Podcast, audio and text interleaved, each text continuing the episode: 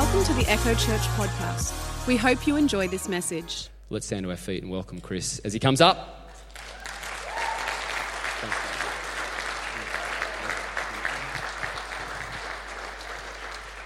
Well, good morning. Good morning. It is great to be here. Thank you, Justin and, and Lee. Don't you have great pastors? That wasn't too convincing. Don't you have great pastors? Well, happy Father's Day to the fathers.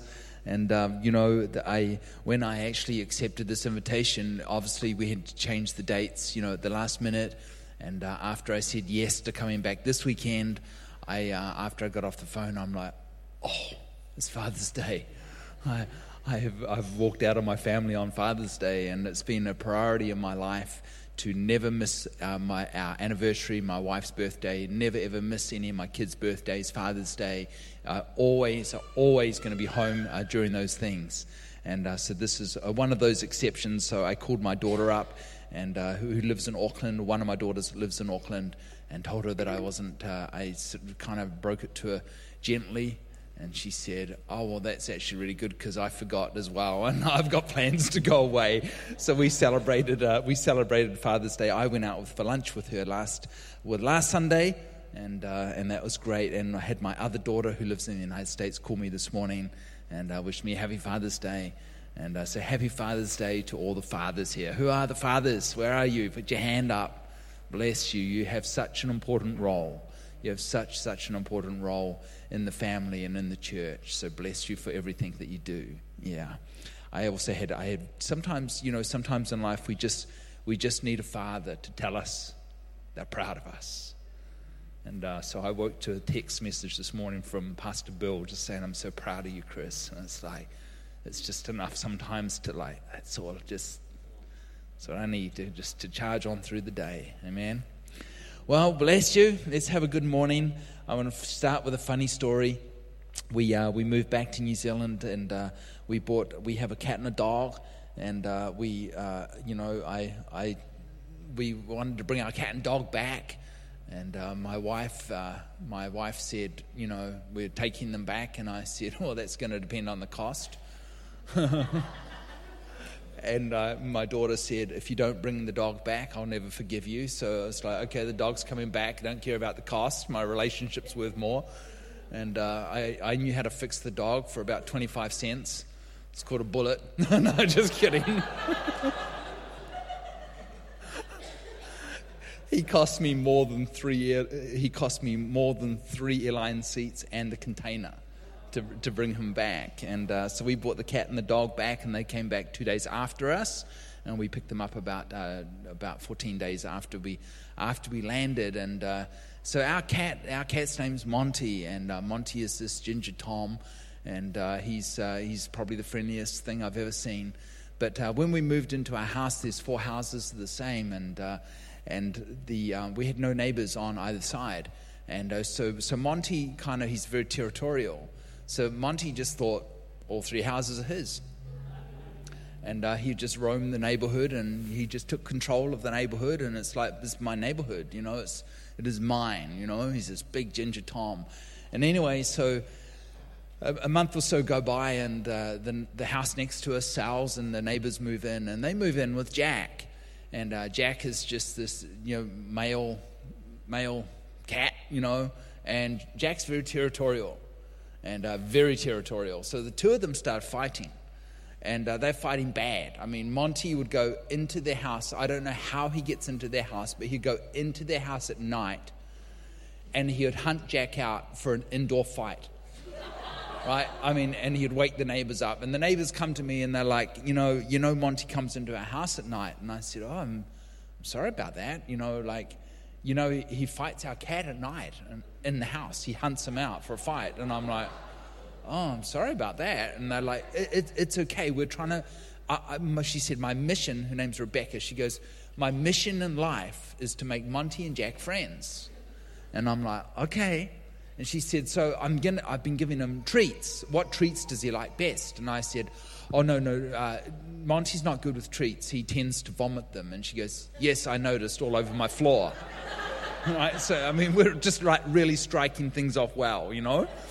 And, um, anyway, so one night I'm a, one night I'm asleep and uh, and I hear uh, Father Christmas and his sleigh land on the roof.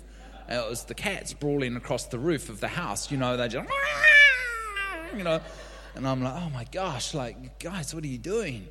Anyway, so the morning comes by and Monty Monty walks into the house and uh, he's not he's not good. He is not good. His eyes kind of like swollen shut and his eyes kind of hanging out a little and you know he's he's he's just he's sore and he's bed up and he's bleeding and he just climbs up on the end of the bed and he just sleeps for three days straight. He just doesn't get off right? And i'm like gosh you know i just looked at him and said i just want to know who won the fight. Like how's jack you know? And anyway so 24 hours go by and there's a knock at the door and i answered the door and it's rebecca and rebecca's like um, hey chris um, have you seen Jack? And I'm like, No, I no, I haven't, but I'll keep an eye out. I'll be watching for Jack. Like, I'm sorry, is Jack missing? She goes, I haven't seen him for 24 hours. And I'm like, oh my gosh, you know, I'm, I'll, you know, please let me know if you find Jack. And, and she, she's crying and she leaves. And I immediately phone my wife and I'm like, Jack's missing. Rebecca's looking for Jack. Don't you dare tell her that we know they're in a fight because I don't want to incite Monty on murder.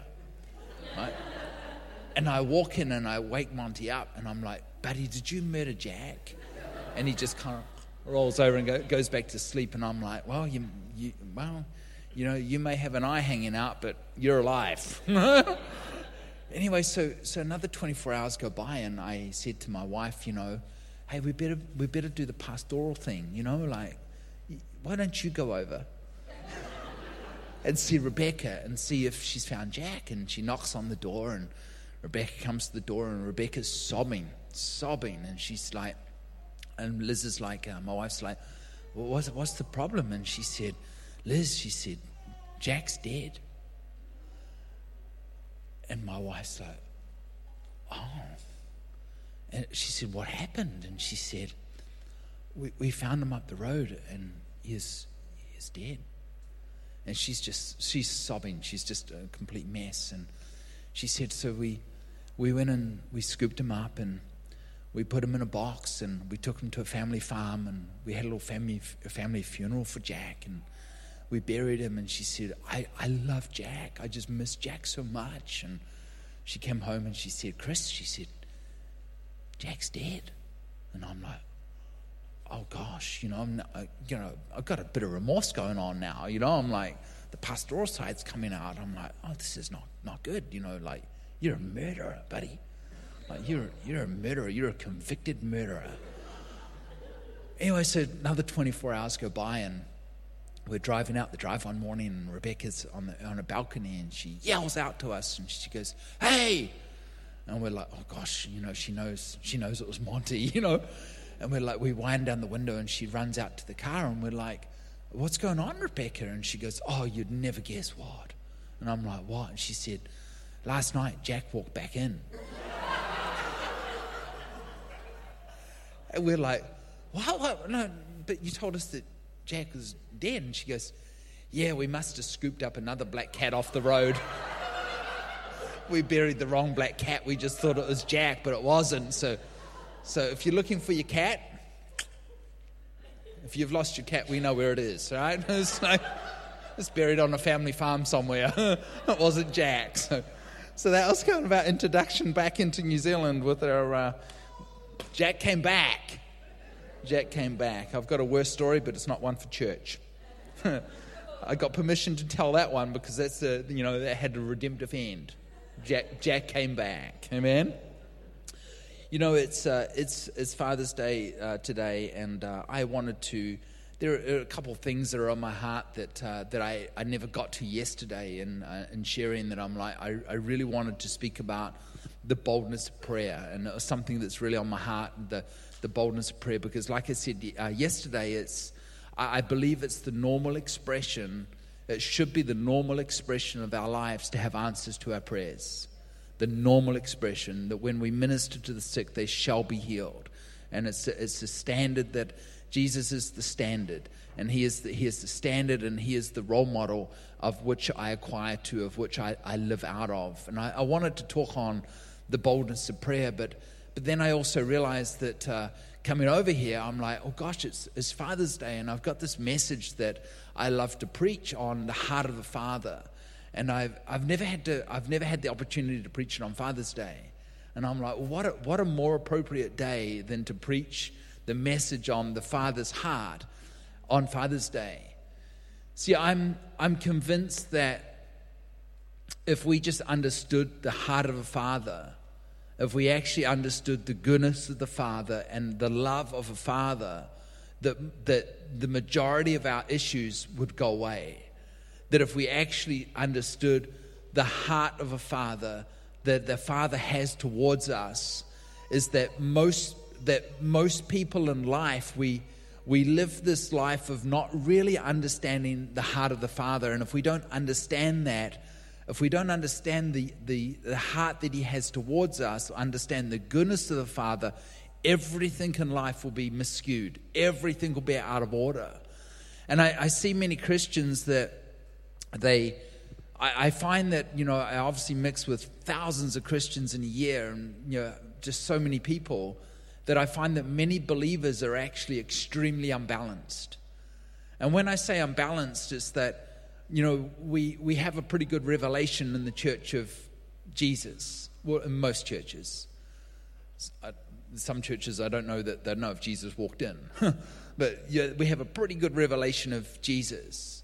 And, and we could, let's put it in this analogy is that, you know, like Jesus is one leg on our stool.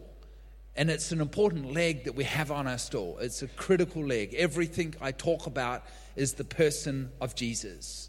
And we have this one leg on our stool is the, you know, Jesus is the, the healer and he's, you know, everything. Jesus is the savior and, and Jesus is the provider and, you know, everything on that. We need that leg on the stool. But we can talk about another leg on that stool, and that would be the indwelling power of the Holy Spirit. And that's just as critical. We need that leg on our stool. We need the leg of the Holy Spirit on our stool. But we wonder why we're so imbalanced because we know we've got one leg on the stool of Jesus and we've got the other leg of the power of the Holy Spirit, who's the, who's the, in, who's the comforter, who's the empowerer. And I could teach this just as much on the power of the Holy Spirit as I could on Jesus. But we wonder why we live this unbalanced life, and we wonder why life seems a little unbalanced at times as believers. And it's because a stool was never designed to have two legs. And there's a third leg that you need on a stool to make the stool balance that we can actually live around life. And sometimes we, in church, we reference that third leg as God, but we don't understand that He's actually Abba Father. He's actually the loving Father. He's actually our dad. He is our loving, present Father. And there's actually the, the word Abba Father, it's, uh, it's one of the only words in the Bible that was not translated out of the original Aramaic into English because it's there as Abba Father, which is the most endearing term that you can call Father.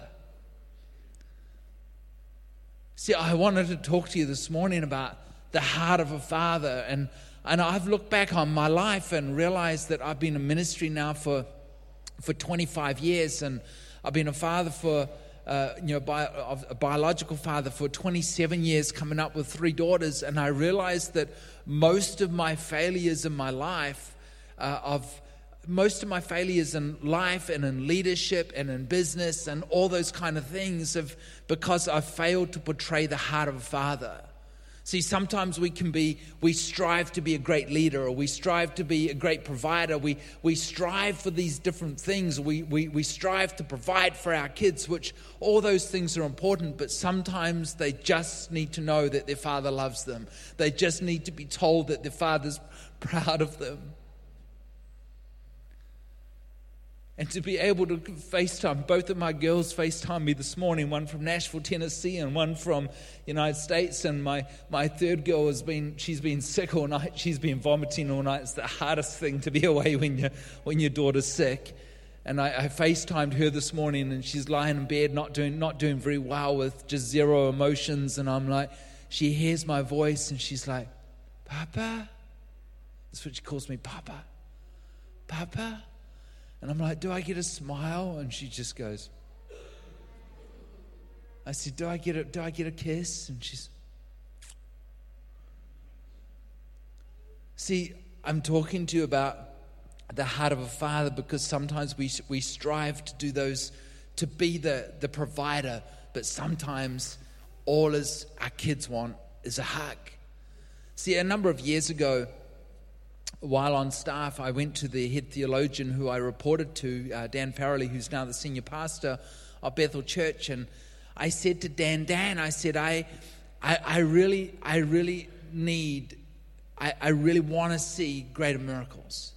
I, I really need to see another level in my life. I'm seeing some incredible things, but I really need to see more. And he said to me, Chris, he said, Can I suggest something to you? I think it's, I feel like it's a real season for you to, to push into a greater understanding of the heart of a father, of what it means to be a father. Could somebody get me a tissue, please? to, uh, to really understand what it means to be to be a father. Thank you. And I, I kind of felt a, I kind of felt a little uh, I kind of felt a little offended because I walked out of there thinking, or oh, does he think I'm an orphan? Like, I mean, I've got a pretty good understanding of what it means to be a father, and God have been taking me through that season of, of just being, learning to be a great father, a present father, not just the providing father, but the, the present father that can take time for his kids. And I'm very serious when I say, uh, I've said it before here, is that if my kids call me in the middle of a message, I will stop to take the call from my children. I don't matter, it doesn't matter if there's 5,000 people in front of me, I will stop the meeting to take that call from my children. And that doesn't mean I'm going to go and have a 20 minute conversation with them, but I will connect with them because I don't want my kids to think that I'm too busy changing the world that I don't have time to be the present father.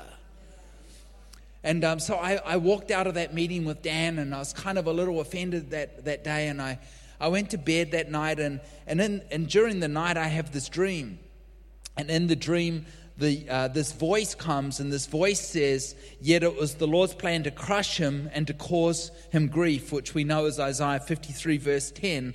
And then it says, And then the voice said, For the joy that was set before him, he endured the cross. And we know that's Hebrews 12, 2. For the joy that was set before him, he endured the cross. But then the voice said, And that joy is you. And then it repeated, For the joy that was set before him, he endured the cross, and that joy is you. And it repeated and it repeated, and it must have been five to 7,000 times in the night where it just replayed in my head, resounding in my head. It was the joy that was set before him that he endured the cross, and that joy is you. And I woke up in the morning feeling like I'd been tormented by his goodness.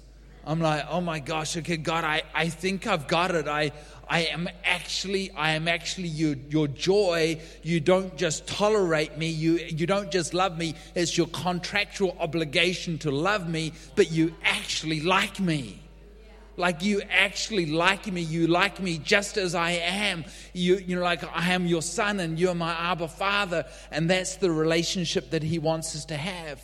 And I, I, began this journey. I began this journey of like realizing that that's when I really, really realized that most of my failures as a parent is not that I was a bad father. I mean, my kids adore me and I adore my kids, but I realized that most of my failures in my life were because I, I had not portrayed that of a heart of a father. I was more interested in being the provider. And uh, so I see, I've got three daughters. I already told you that. And I got a, I got a special needs daughter who's, who's 26, who's the one I mentioned that I've just, I've got a video camera in her room and I can zoom in on her room and I can talk to her at night time and pray for her at night. And she can't see me, but I can say, hello, it's Papa. And she like just about jumps out of bed out of fright because this voice just comes out of the roof and I can, you know, she, she gets a heck of a fright. And, uh, but my, my middle daughter, is she, she is, uh, my middle daughter is kind of like special needs too, but she's on the other end of the spectrum. On the complete other end of the spectrum, because when she, she's 24 and she's fluent in two languages, and she's, she's what you'd call a genius. She, she's just literally a genius. And she doesn't, she doesn't think like I think. And at the age of five, we knew that she was, we knew that she was pretty smart. You know, like all parents think their kids are geniuses, right? So we sent her to the society to get tested, and she undergoes this five hour examination with a doctor. And uh, the doctor phones us up. It was a test to see whether she's a genius or not. And the doctor phones us up and says, uh, Mr. Gore, your daughter is not a genius. She's not, she's not gifted.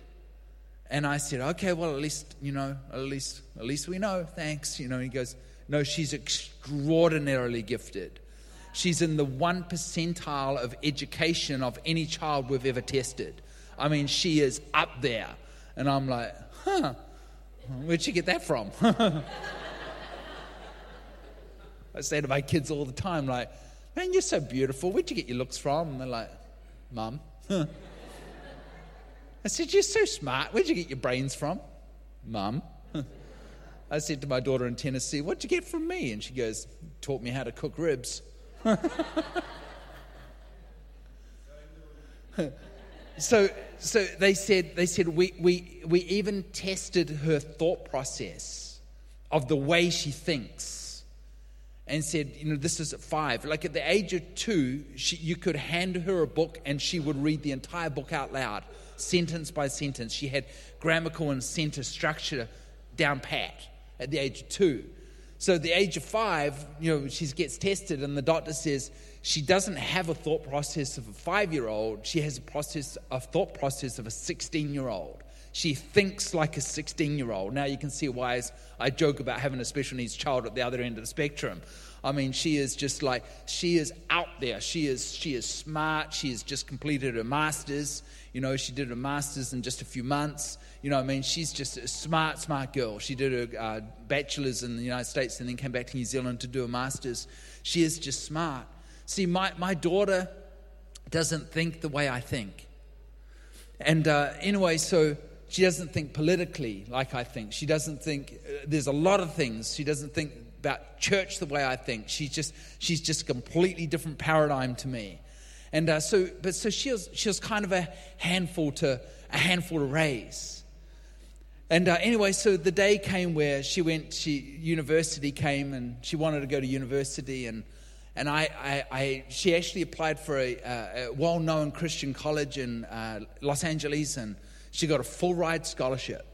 Full ride. Everything was going to be covered. If you have any idea how much university is in United States, you're looking at probably about 100,000 US dollars a year to go to university. And she gets a full ride. And I'm thinking, yeah. I'm the one that saves here. And she goes, Dad, but that's not where I want to go. I'm like, well, where do you want to go? And she goes, I want to go to the best. She, she'd already chosen one. It's the top 10 in the United States. It's called UC Davis. She goes, I want to go there. And she applies for a scholarship and gets zero, and she gets accepted. I'm like, you know where she ended up going, right? because the heart of a father is not controlling, the heart of a father is loving.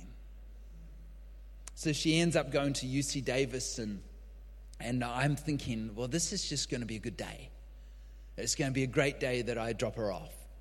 It's like she brought a bit of a storm into the house at times. You know, there's a clash of cultures and a clash of political views. And, and how many of you know that sometimes we can either be dead right or we can have relationship?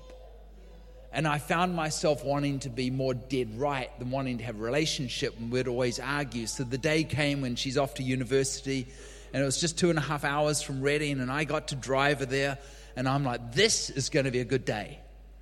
This is going to be a good day. It'll be a good day to send her off for a couple of years, and hopefully she grows up, you know, and. Uh, and uh, so I, I mean, I just I went down to UC Davis and I just had a skip in my foot and a smile on my face, and I'm like, this is just going to be a good day to see her out of my house for four years, you know.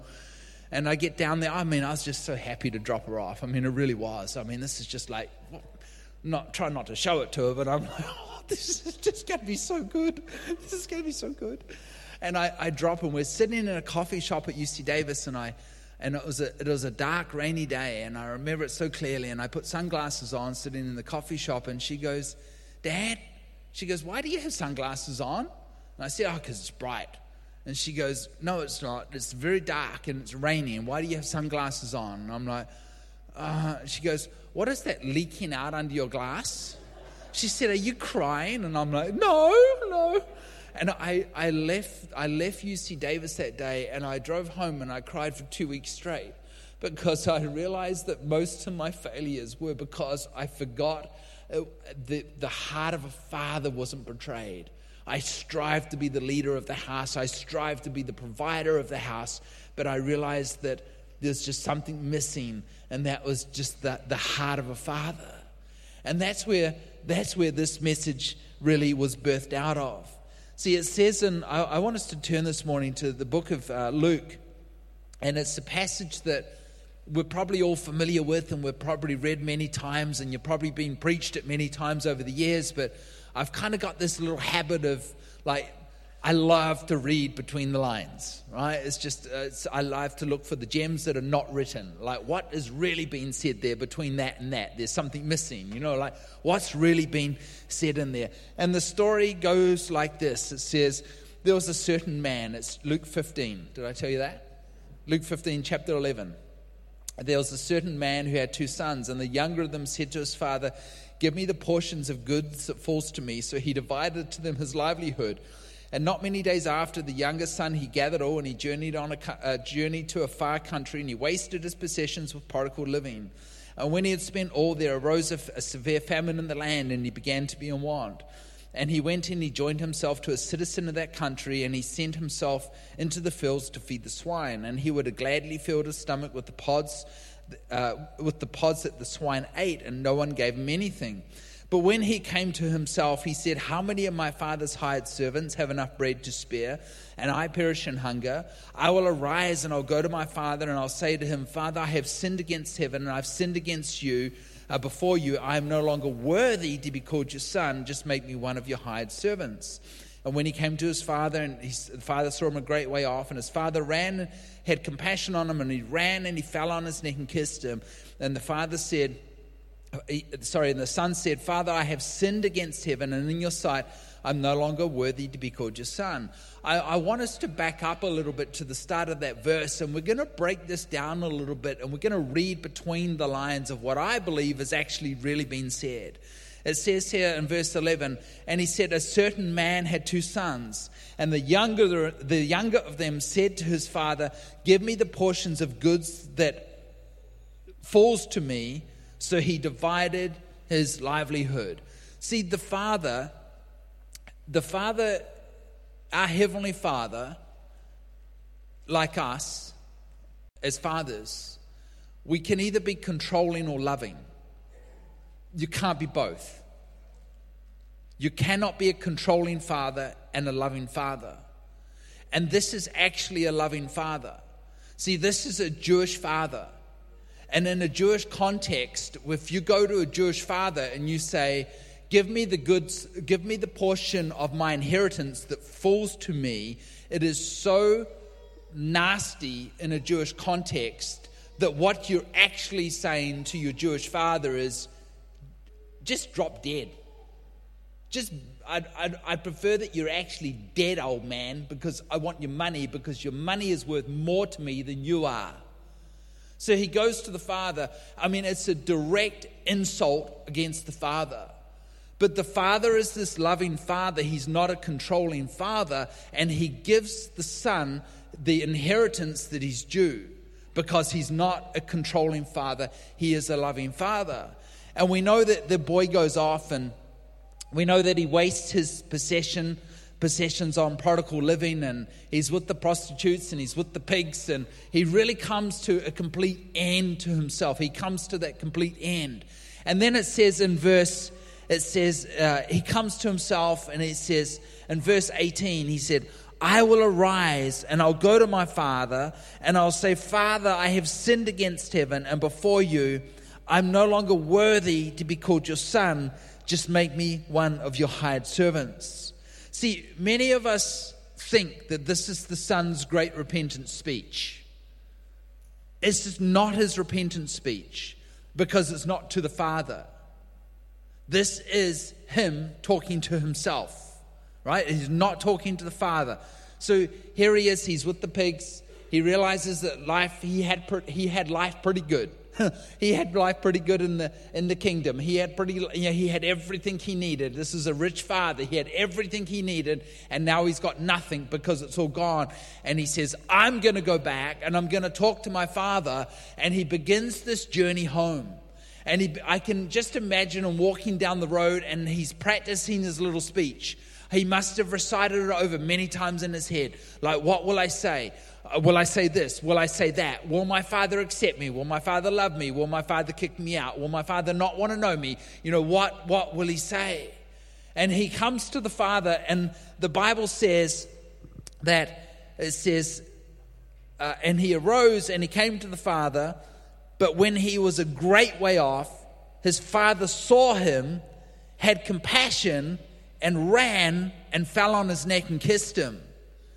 See, just because we turn our back on our Father, it doesn't mean our Father's not looking out for us. He is constantly, I tell you, the Father is not often in a hurry, but He is in a hurry when He wants His kids back.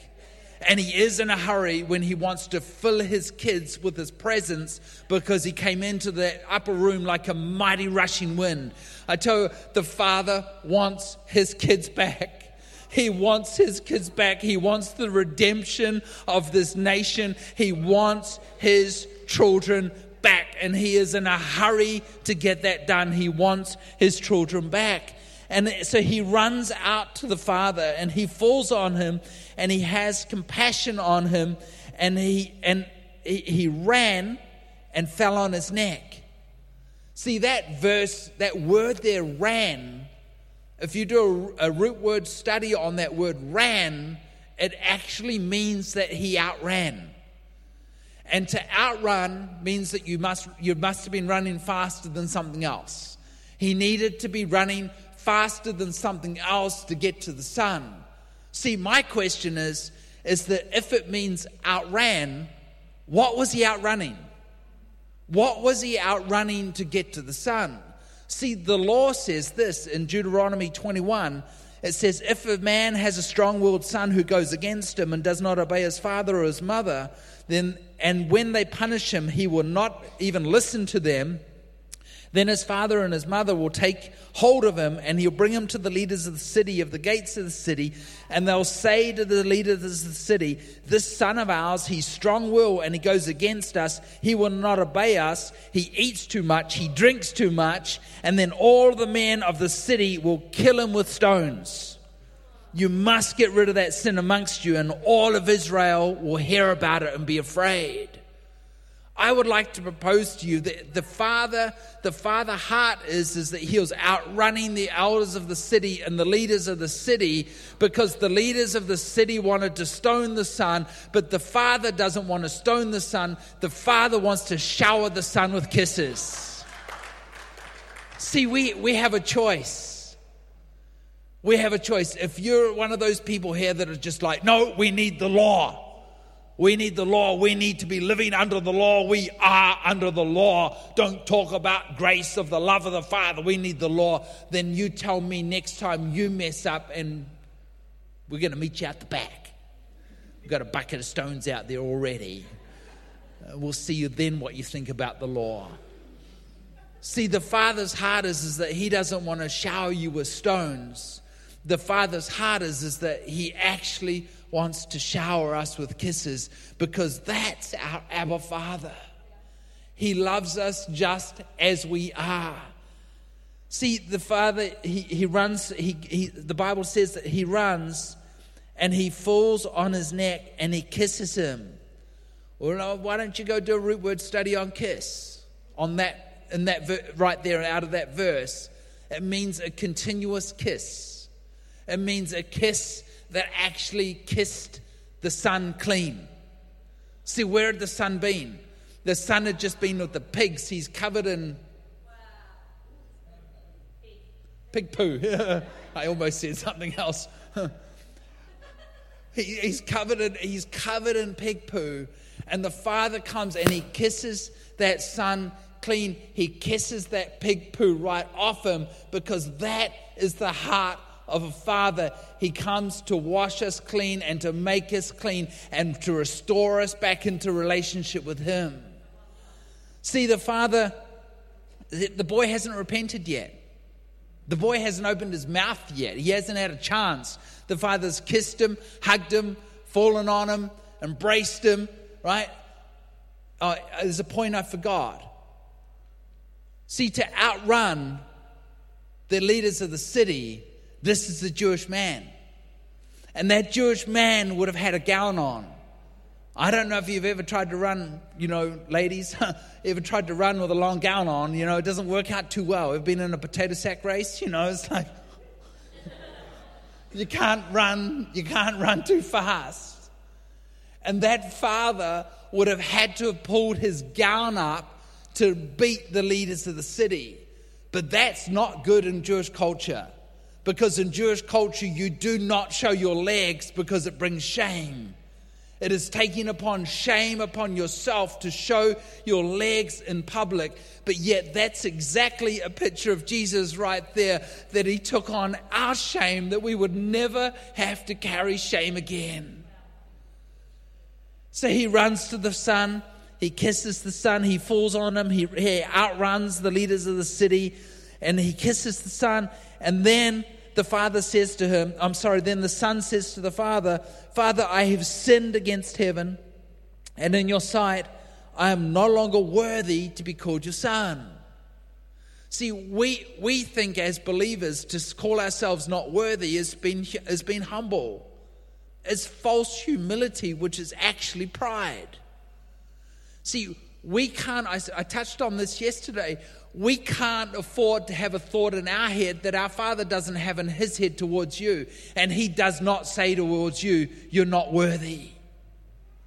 Because if we say we're not worthy, we have just denied the power of the blood of Jesus, of what He says about you.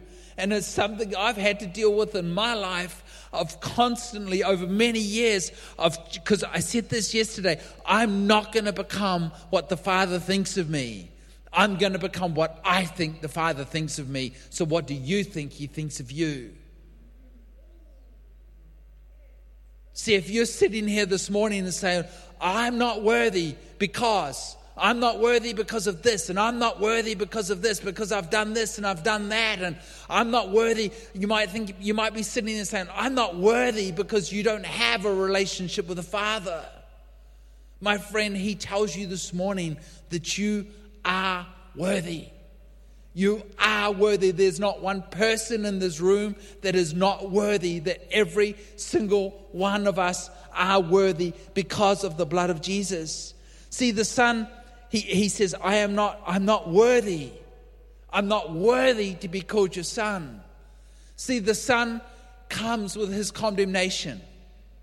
He's filled with condemnation and he brings his condemnation to the Father. Father, I'm not, I'm not worthy to be called your son.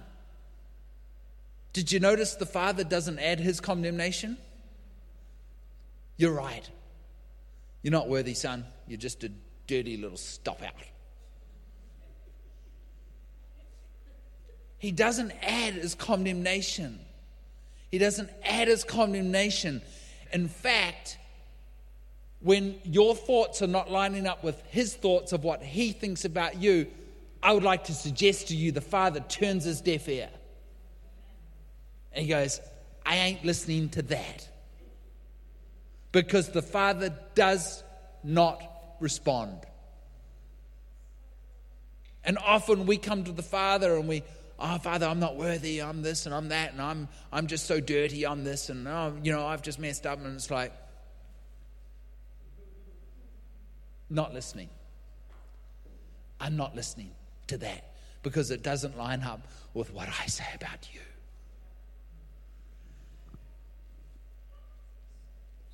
See, the father turns his deaf ear. And then the father turns and he says, It says, but the father says to his servant, Bring out the best robe and put it on him, and put a ring on his hand, and put sandals on his feet. See, the father had one interest in mind it was to call out and return the son to identity, to remind the son of who he was. He didn't bring condemnation, he didn't add condemnation. He's like, I'm going to show you who you are. And I believe, I truly believe with all my heart that the only way that one of the only ways that we're going to see this nation turn, when I talk about this nation, I'm talking about Anzacs, you know, New Zealand and Australia. The only way we're going to see our nations turn is by the fathers. And when I talk about the fathers, I'm talking about the mothers as well. The fathers, the parents of our cities, to stop calling their sons and daughters out on their sins and start reminding the sons and daughters who they are.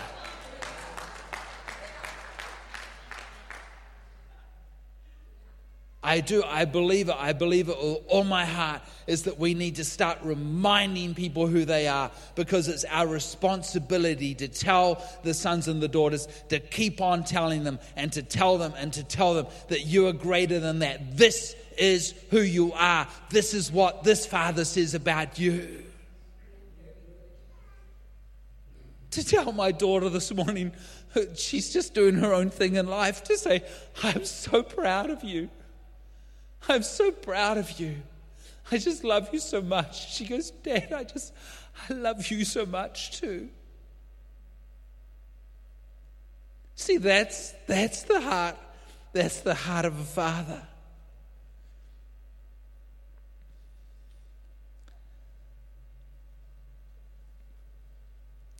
See, the Father doesn't want to remind us of our sin, but He wants us to restore us to identity. And he takes that, he takes that robe. I wore a jacket this morning because there's no iron in my room. So my shirt was really crinkly. I hung it up in the shower and turned the shower on hot, trying to get it out, and then put it on. I'm like, oh gosh, now I'm all wet.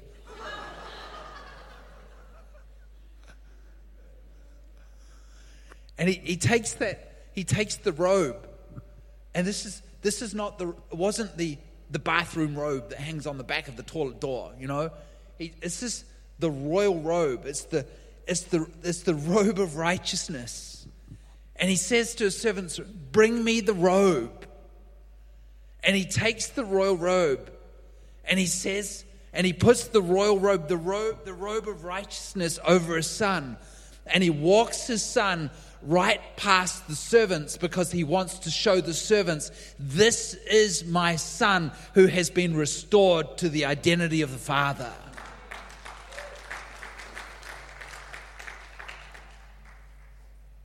See, I, I really believe that we're, we're in this, we're in a movement, and we need to come into a movement of the Father's heart.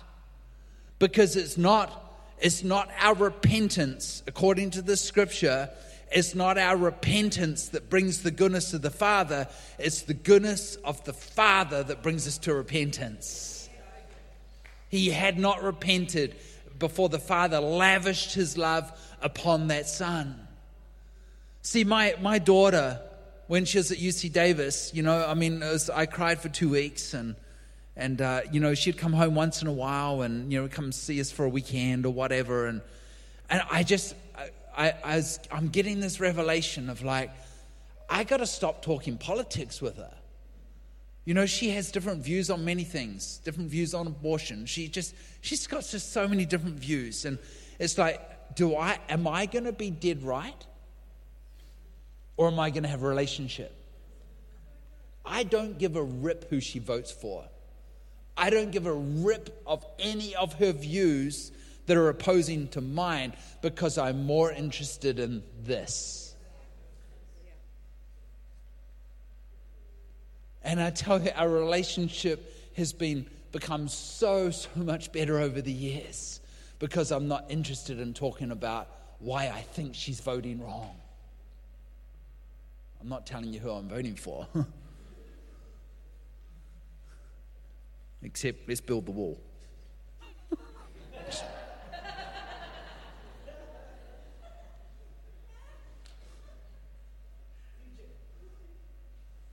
I'm more interested in this. I'm more interested in showing the heart of a father, of displaying the love of the father. And one night I, I, I already told you that if my kids call me, I will answer. And one Friday night, I led the Friday night service for about 11 years. And one Friday night, I'm uh, nine years. I'm sorry. And one Friday night, I'm I'm lead, I'm not only leading the service, I'm preaching. And uh, I preach, you know, once every six weeks or something like that at Friday night service, revival service at Bethel. And, and one Friday night, I'm, I'm about to go onto the platform, and my, my text goes. I actually, my kids called me now. I think I left my phone there. I wouldn't know. But my, my, my text goes, and I, and I look at it, and the, the preacher's, the, the, uh, someone's introducing me. And I look at it, and it's her. Emma is her name. And she goes, Hey, Dad, I'm, I'm really mad. And I'm like, Oh, what have I done now? You know, I didn't say that to her, but I'm thinking, Oh, what have I done now? You know?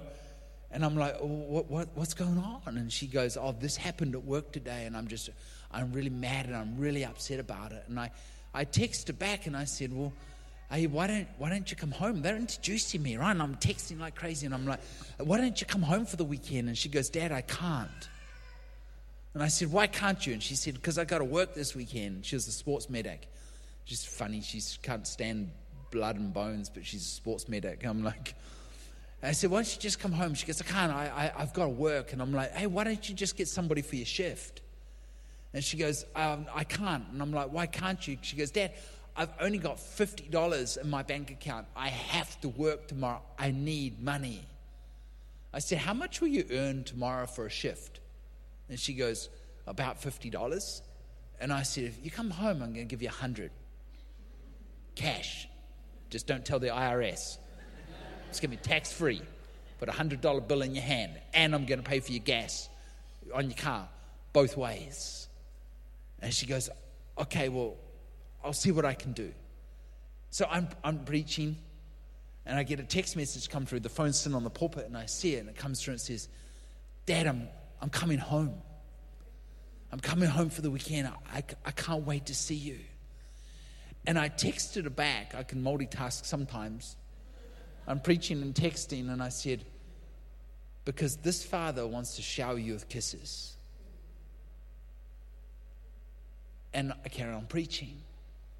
And after the service, my intern comes to me and says, Hey, Chris, you better go look at your daughter's Twitter account. Now, it's not a place I like to frequent. I don't like looking at her Twitter. By the way, don't even look for me on Twitter, right? It's a closed account. I only use it to follow political stuff. I just follow people. I don't follow. You can follow me on Facebook. Don't even look for me on Twitter, right? I will not accept your request. So I, I go to Twitter and they're like, I said to the, my intern, I said, no, I, I, I'm not going to look at my daughter's Twitter. And they're like, you need to look at your daughter's Twitter. And I'm like, no, that scares me. It scares me to look at my daughter's Twitter. And they said, go look at your daughter's Twitter.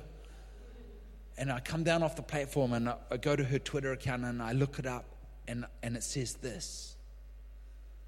It says, tonight, I realized why I have such a high standard for guys in my life because my father just showed me how I deserve to be treated. I'm like, now, right now, I'm blocked from her Twitter account, but that's a different story.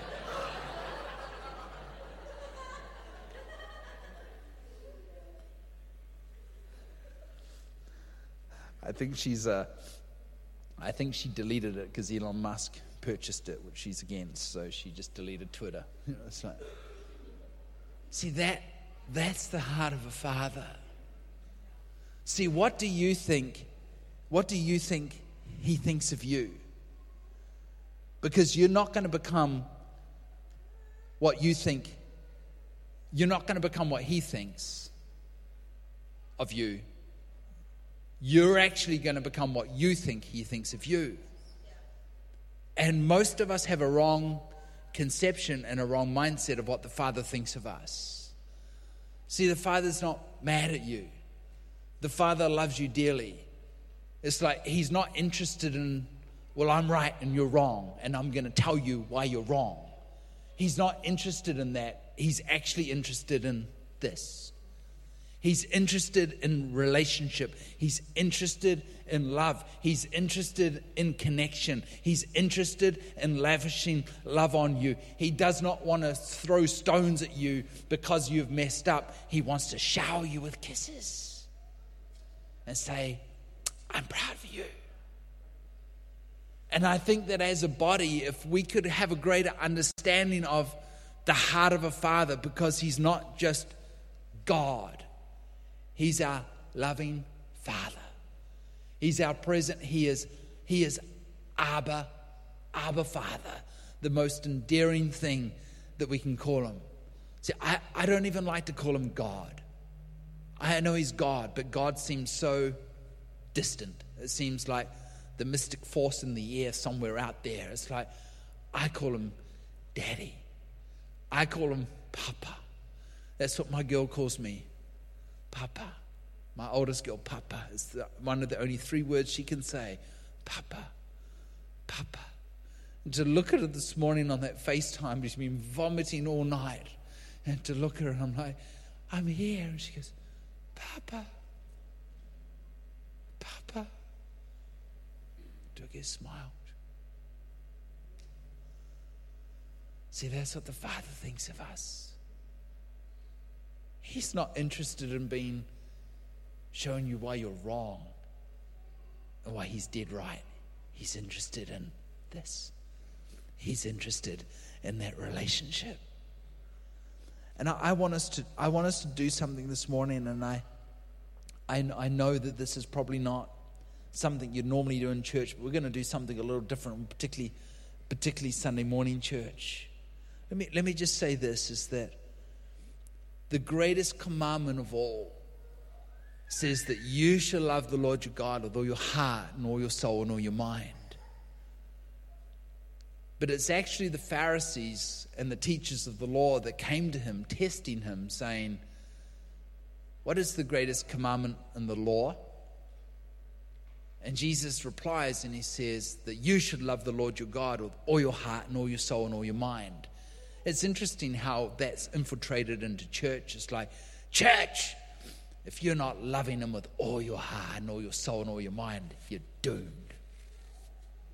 How much do you love Him? See, perfect love is not how much you love God, perfect love is how much He loves you. 1 John. I, I, I personally think that Jesus was actually, they tested Jesus with the law, so he answered with the law. You should love the Lord your God with all your heart because he knows they can't. And he's saying, and reading between the lines, he's saying, I know you can't, so I'm going to show you how I do it.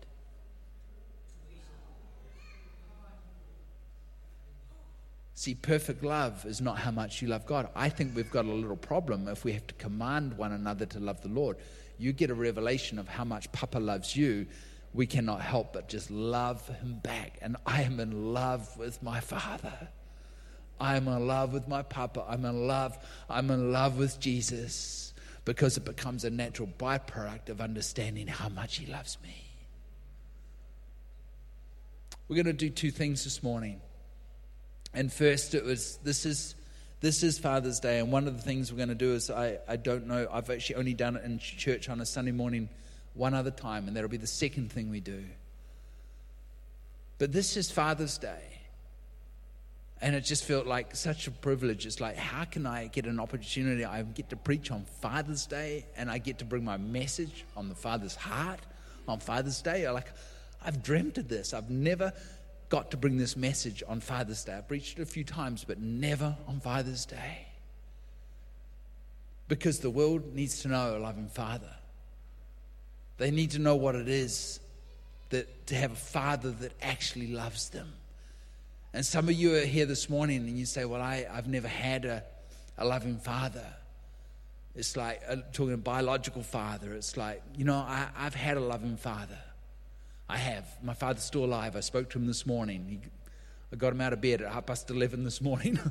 he's like, What are you still doing in bed? I'm like, Do you think you're 80 or something? And he's like, Yes, I am.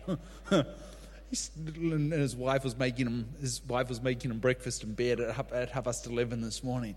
I had a loving father, and I had I had a, an incredibly loving grandfather. My my grandfather, I could do I could do nothing wrong in the sight of my grandfather, like nothing. I mean, he is just like he's just the the image of Christ to me. I mean, he is just the image of love. I could just do nothing wrong. He's just just passed away. Just just the beginning of COVID, not of COVID. I will make that very clear. He did not die of COVID or with COVID.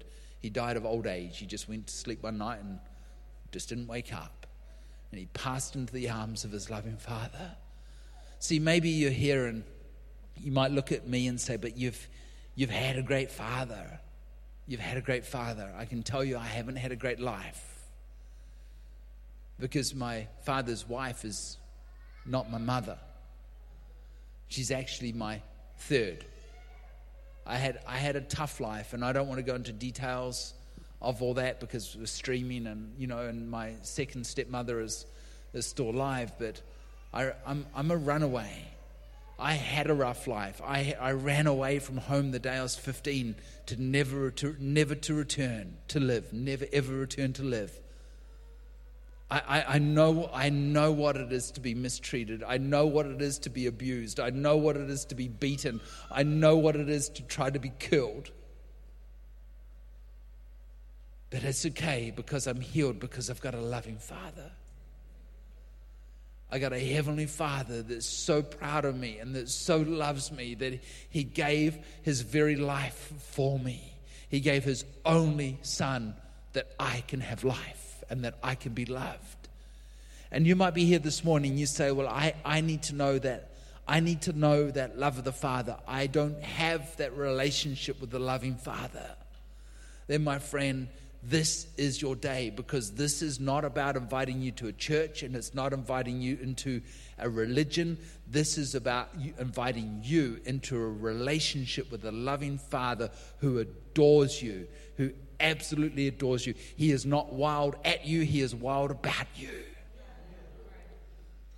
And if that is you this morning, I want to give you an invitation.